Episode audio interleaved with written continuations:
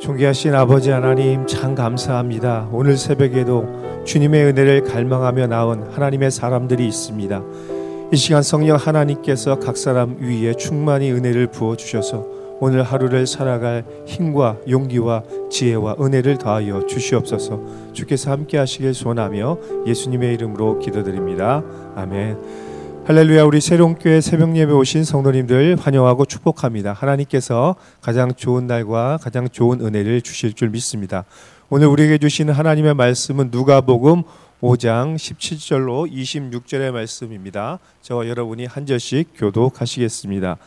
하루는 가르치실 때에 갈릴리의 각 마을과 유대와 예루살렘에서 온 바리새인과 율법 교사들이 앉았는데 병을 고치는 주의 능력이 예수와 함께 하더라. 한 중풍병자를 사람들이 침상에 메고 와서 예수 앞에 들여놓고자 하였으나 무리 때문에 메고 들어갈 길을 얻지 못한지라 지붕에 올라가 기와를 벗기고 병자를 침상째 무리 가운데로 예수 앞에 달아 내리니 예수께서 그들의 믿음을 보시고 이르시되 이 사람아 내 죄 사함을 받았느니라 하시니 서기관과 바리새인들이 생각하여 이르되 이 신성 모독하는 자가 누구냐? 오직 하나님 외에 누가 능히 죄를 사하겠느냐? 예수께서 그 생각을 아시고 대답하여 이르시되 너희 마음에 무슨 생각을 하느냐? 내 죄사함을 받았느니라 하는 말과 일어나 걸어가라 하는 말이 어느 것이 쉽겠느냐? 그러나 인자가 땅에서 죄를 사하는 권세가 있는 줄을 너희로 알게 하리라 하시고 중풍병자에게 말씀하시다 내가 내게 이르노니 일어나 내 침상을 가지고 집으로 가라 하심에 그 사람이 그들 앞에서 곧 일어나 그 누웠던 것을 가지고 하나님께 영광을 돌리며 자기 집으로 돌아가니 모든 사람이 놀라 하나님께 영광을 돌리며 심히 두려워하여 이르되 오늘 우리가 놀라운 일을 보았다 하니라 아멘. 인생의 방황은 예수님을 만나면 끝나고 신앙생활의 방황은 좋은 교회, 좋은 공동체를 만나면 끝난다라는 말이 있습니다. 오늘 우리도 예수님을 만나서 우리 영혼의 방황과 그리고 너무나 좋은 교회인 이 새로운 교회와 믿음의 공동체를 만나서 우리 어, 신앙생활의 방황의 마침표를 찍은 분들이라고 할 수가 있을 것입니다. 오늘 본문을 보면 본문에도 인생의 방황의 마침표와 느낌표를 찍는 한 사람의 이야기가 나오고 있습니다. 소위 중풍병자 치유 사건으로 잘 알려진 이 내용은 공간복음인 마태, 마가, 누가의 공통적으로 기록되고 있는데 그만큼 아주 중요하고 의미 있는 영적인 사건이라고 할 수가 있을 것입니다. 혹시 오늘 우리 가운데도 영혼의 방황과 흔들리는 신앙생활을 하고 있는 분들이 있다면 오늘 이 말씀이 여러분에게 꼭 필요한 하나님의 말씀이 될 줄 믿습니다. 먼저 17절의 말씀을 함께 보겠습니다. 하루는 가르치실 때에 갈릴리의 각 마을과 유대와 예루살렘에서 온 바리새인과 율법 교사들이 앉았는데 병을 고치는 주의 능력이 예수와 함께 하더라. 어느 날 예수님께서 가버나움에서 가르치시고 계실 때에 너무나 많은 사람들이 몰려들기 시작했습니다. 왜냐하면 나병 환자 치유 사건을 통해서 볼 수 있는 것처럼 예수님께는 환자를 고칠 수 있는 병을 치유하는 주의 능력이 함께 했기 때문입니다. 당시의 사람들에게는 메시아에게 죄를 사하는 권세와 병을 치유하는 능력이 있다는 일반적인 믿음이 있었습니다. 그래서 아마 사람들은 예수님에게 무엇인가를 기대하고 찾아왔을 거예요. 혹시 저분이 메시아가 아닐까라는 생각이 있었을 것입니다. 아마도 서로 다른 목적과 이해관계를 가지고 이 자리에 찾아왔을 것입니다. 어떤 사람들은 인생의 절박한 문제를 가지고 예수님께 나와왔고 어떤 사람들은 단순한 호기심 때문에 이 자리에 찾아왔을 수도 있을 것입니다. 하지만 완전히 다른 목적을 가지고 찾아온 한 부류의 사람들이 있었으니 당시의 종교 지도자 그룹인 바리새인과 율법 교사들이었습니다. 누가는 오늘 말씀에서 갈릴리의 각 마을과 유대와 그리고 예루살렘 등 사방 각지에서 바리새인들과 율법 교사들이 몰려들었다라고 기록을 하고 있습니다. 오늘날로 비유하자면 전국 각지에 계신 신학교의 교수님들이 다 몰려들어서 신학 컨퍼런스를 열고 예수님의 말씀을 지금 듣고 있는 것입니다. 특히 앉았다라는 표현을 통해서 볼 수 있는 것처럼 종교 지도자들은 예수님의 말씀을 아주 주의 깊게 듣기 시작했습니다. 왜냐하면 이들의 목적은 예수님의 치유 사건과 예수님의 말씀을 듣고 평가하고 비판하기 위해서 모였던 것이죠. 왜 그렇습니까? 예수님에게는 종교 지도자들에게는 없는 병을 고치는 능력이 있었고 그 결과 사람들의 민심이 예수님께 집중되었기 때문에 바로 이 종교 지도자들이 이 사건을 판단해야 되는 그런 의무들이 있었던 것입니다. 그러나 이런 종교 지도자들의 불순한 동기와는 달리 아주 인생의 절박한 문제를 가지고 순수한 믿음을 가지고 나온 한 부류의 사람들이 있었습니다. 바로 중풍병자를 데리고 온 그 사람들이었던 것이죠. 혼자서는 아무것도 할 수 없는 중풍병자를 데리고 온 사람들의 그 순수한 동기를 우리는 볼 수가 있는 것입니다. 여러분 중풍병자는 스스로는 아무것도 할 수 없는 지금 절망적이고 절박한 상황이었습니다. 아마 중증의 환자였던 것으로 보입니다. 이 사람은 마치 죄로 인해서 스스로는 구원을 받을 수 없는 절망적인 인류의 모습을 상징하는 인물과 같다고 할 수가 있겠죠. 그러나 중풍병자에게는 소중한 만남의 축복이 있었기 때문에 예수님께 나아갈 수 있는 기회가 주어졌던 것입니다. 예수님께 나아갈 수 있는 다리를 놓아주는 소중한 가족들 혹은 동료들이 있었기 때문에 오늘 예수님께 나와서 인생의 절박한 문제를 해결할 수가 있었던 것이죠. 아마도 오늘 저와 여러분이 이 자리에 있을 수 있는 이유는 무엇입니까? 여기까지 나올 수 있도록 우리에게 다리를 놓아준 소중한 사람들이 있었던 것입니다. 우리의 부모님이 우리에게 신앙을 전수해 줬고 우리의 배우자의 전도와 섬김을 통해서 사랑하는 친구와 지인들의 전도를 통해서 우리가 이 자리에 나오기까지 수많은 분들의 수고와 헌신과 기도와 사랑과 섬김이 있었다라는 것입니다. 이런 만남의 이런 소중한 만남의 축복이 저와 여러분을 통해서 계속해서 놓여지고 놓여지길 예수님의 이름으로 축원합니다. 중풍병자와 동료들은 예수님을 찾아왔지만 현실적인 장애물을 이제 만나게 됩니다. 무엇입니까? 사람들이 너무나 많은 거예요. 사람들이 너무나 많아서 도저히 예수님께 나아갈 길이 보이지 않습니다. 그러나 왜를 알면 어떻게를 안다라는 말과 같이 중풍병자와 동료들은 창조적인 지혜와 용기를 발휘해서 그 문제를 돌파하기 시작합니다. 그것이 무엇인가요? 우리 18절과 19절의 말씀을 함께 보겠습니다. 한 중풍병자를 사람들이 침상에 메고 와서 예수 앞에 들여놓고자 하였으나 무리 때문에 메고 들어갈 길을 얻지 못한지라 지붕에 올라가 귀화를 벗기고 병자를 침상채 무리 가운데로 예수 앞에 달아 내리니 이처럼 중풍병자와 동료들은 지붕으로 올라가서 귀화를 벗기고 침상채 예수님께 환자를 내려놓는 아주 기발한 행동을 하게 됩니다. 사실 당시 이스라엘의 건축의 구조와 재료를 볼 때 지붕의 기와를 벗기는 것은 그렇게 크게 어려운 일은 아니었습니다. 그러나 문제는 기와를 벗기는 그들의 행동 자체에 있는 것입니다. 예수님께서 한참 말씀을 전하고 계시는데 지붕의 기어가 벗겨집니다. 그리고 침상이 내려오기 시작하는 거예요. 여러분, 여러분 같으면 어떠시겠습니까?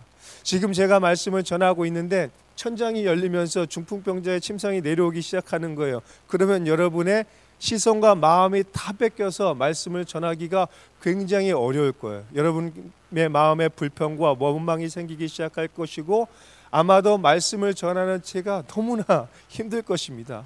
열심을 다해서 말씀을 전하고 있는데 여러분의 시선과 마음이 다 빼앗기게 되는 것이죠. 그런데요. 예수님의 평가와 반응은 완전히 달랐습니다. 20절의 말씀을 보겠습니다. 예수께서 그들의 믿음을 보시고 이르시되 이 사람아 내 죄 사함을 받았느니라 하시니 예수님은 그들의 돌방적인 행동을 정죄하시기보다 그들의 내면 속에 있는 믿음과 사랑을 보았습니다. 현실적인 장애물을 돌파하는 그들의 믿음과 용기를 그리고 그들의 사랑과 선한 동기를 보시면서 오히려 죄사함의 축복을 전하고 있는 것이죠. 하지만 여기서 우리는 굉장히 어려운 난제에 봉착하게 됩니다. 과연 다른 사람의 믿음으로 구원을 받을 수 있는가라는 질문이 생기죠. 그리고 과연 예수라는 사람에게 죄사함을 선포할 수 있는 자격과 권세가 있느냐라는 그런 질문이 생기게 되는 것입니다. 바로 이 질문이 서기관과 바리새인들의 질문이었습니다. 21절과 22절의 말씀을 보겠습니다. 서기관과 바리새인들이 생각하여 이르되 이 신성 모독하는 자가 누구냐 오직 하나님 외에 누가 능히 죄를 사하겠느냐 예수께서 그 생각을 아시고 대답하여 이르시되 너희 마음에 무슨 생각을 하느냐 서기관과 바리새인은 이 말씀처럼 예수님의 말씀을 들으면서 심각한 고민과 질문 그리고 심지어 분노에 빠지기 시작했습니다. 그래 병자를 치유하는 능력까지는 부인할 수 없다. 모두가 본 것처럼 나병 환자가 치유되었기 때문에 병자를 치유하는 그 능력까지는 부정할 수 없겠다. 하지만 메시아만이 할 수 있는 메시아만이 선포할 수 있는 죄 사함을 선포하는 것 그것은 선을 넘는 것이다라는 생각을 하게 된 것입니다. 왜 그렇습니까?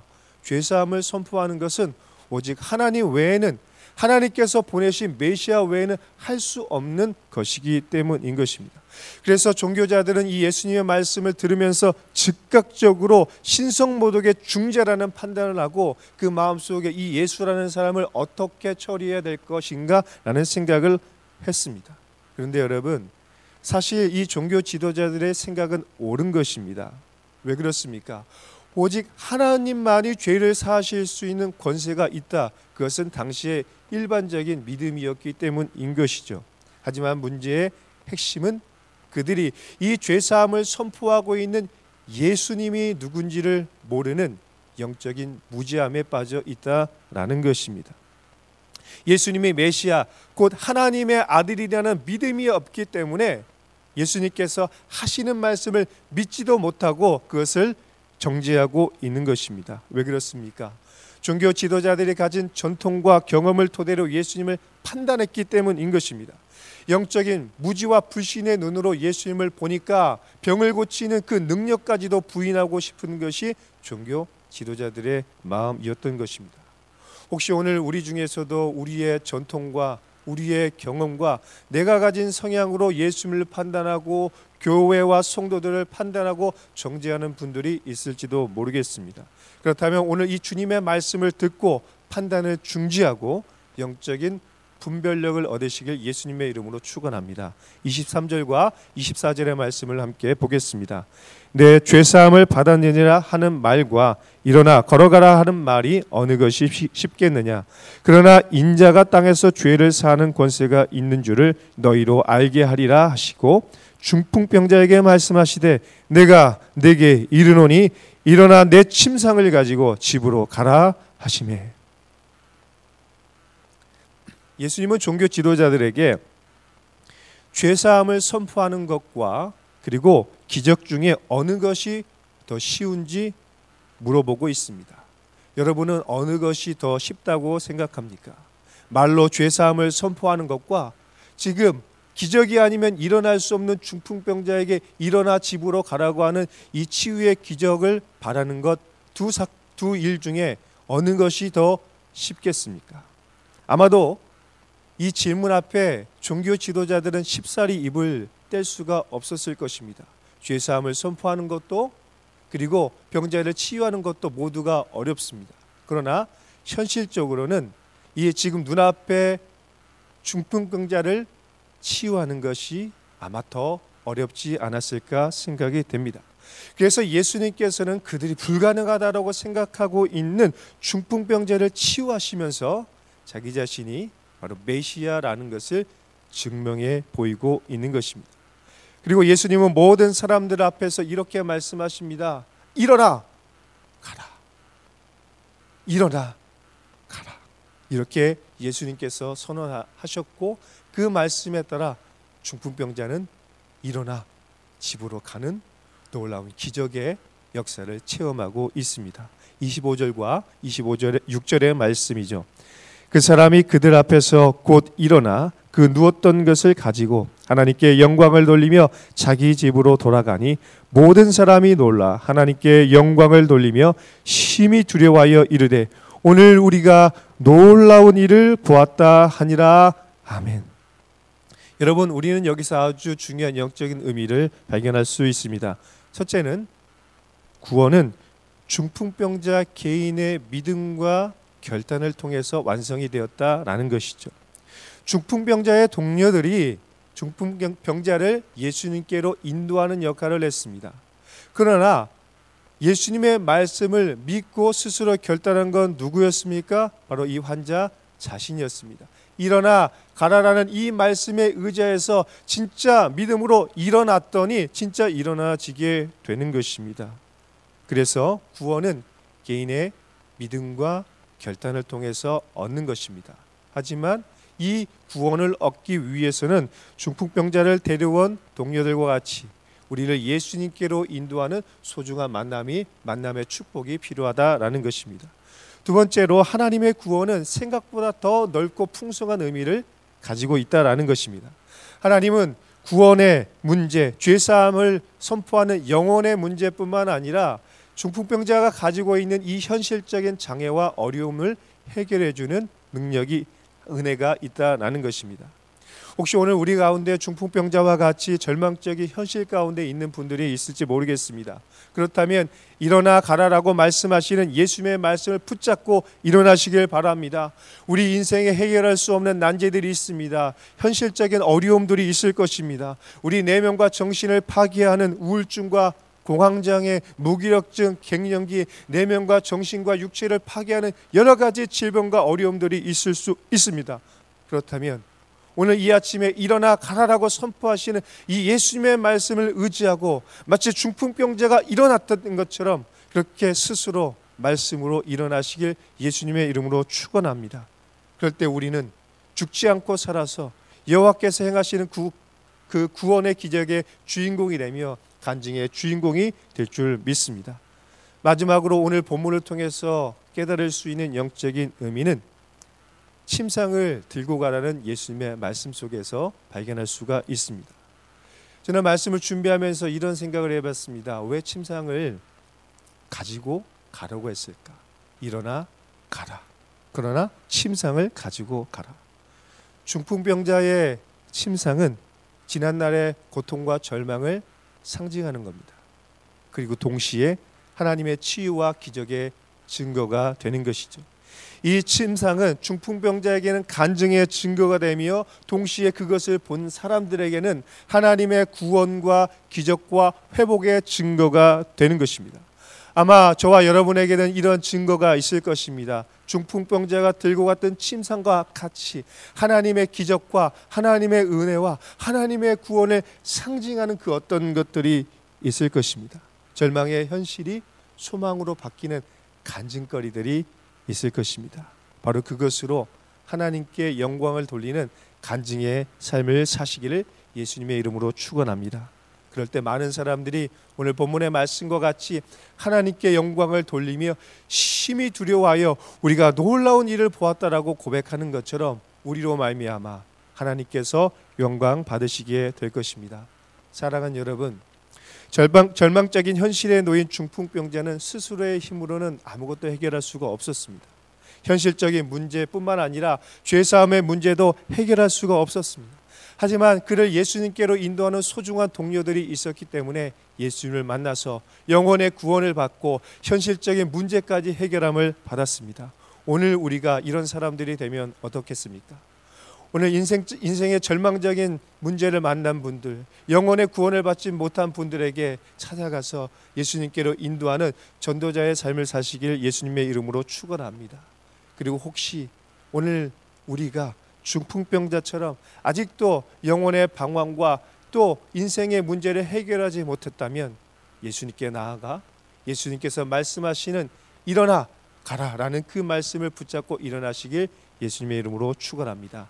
주 예수 그리스도가 우리의 영혼의 문제와 인생의 문제를 해결해 주시는 참 하나님의 아들 참 메시아이심을 믿으시길 바랍니다. 함께 기도하겠습니다.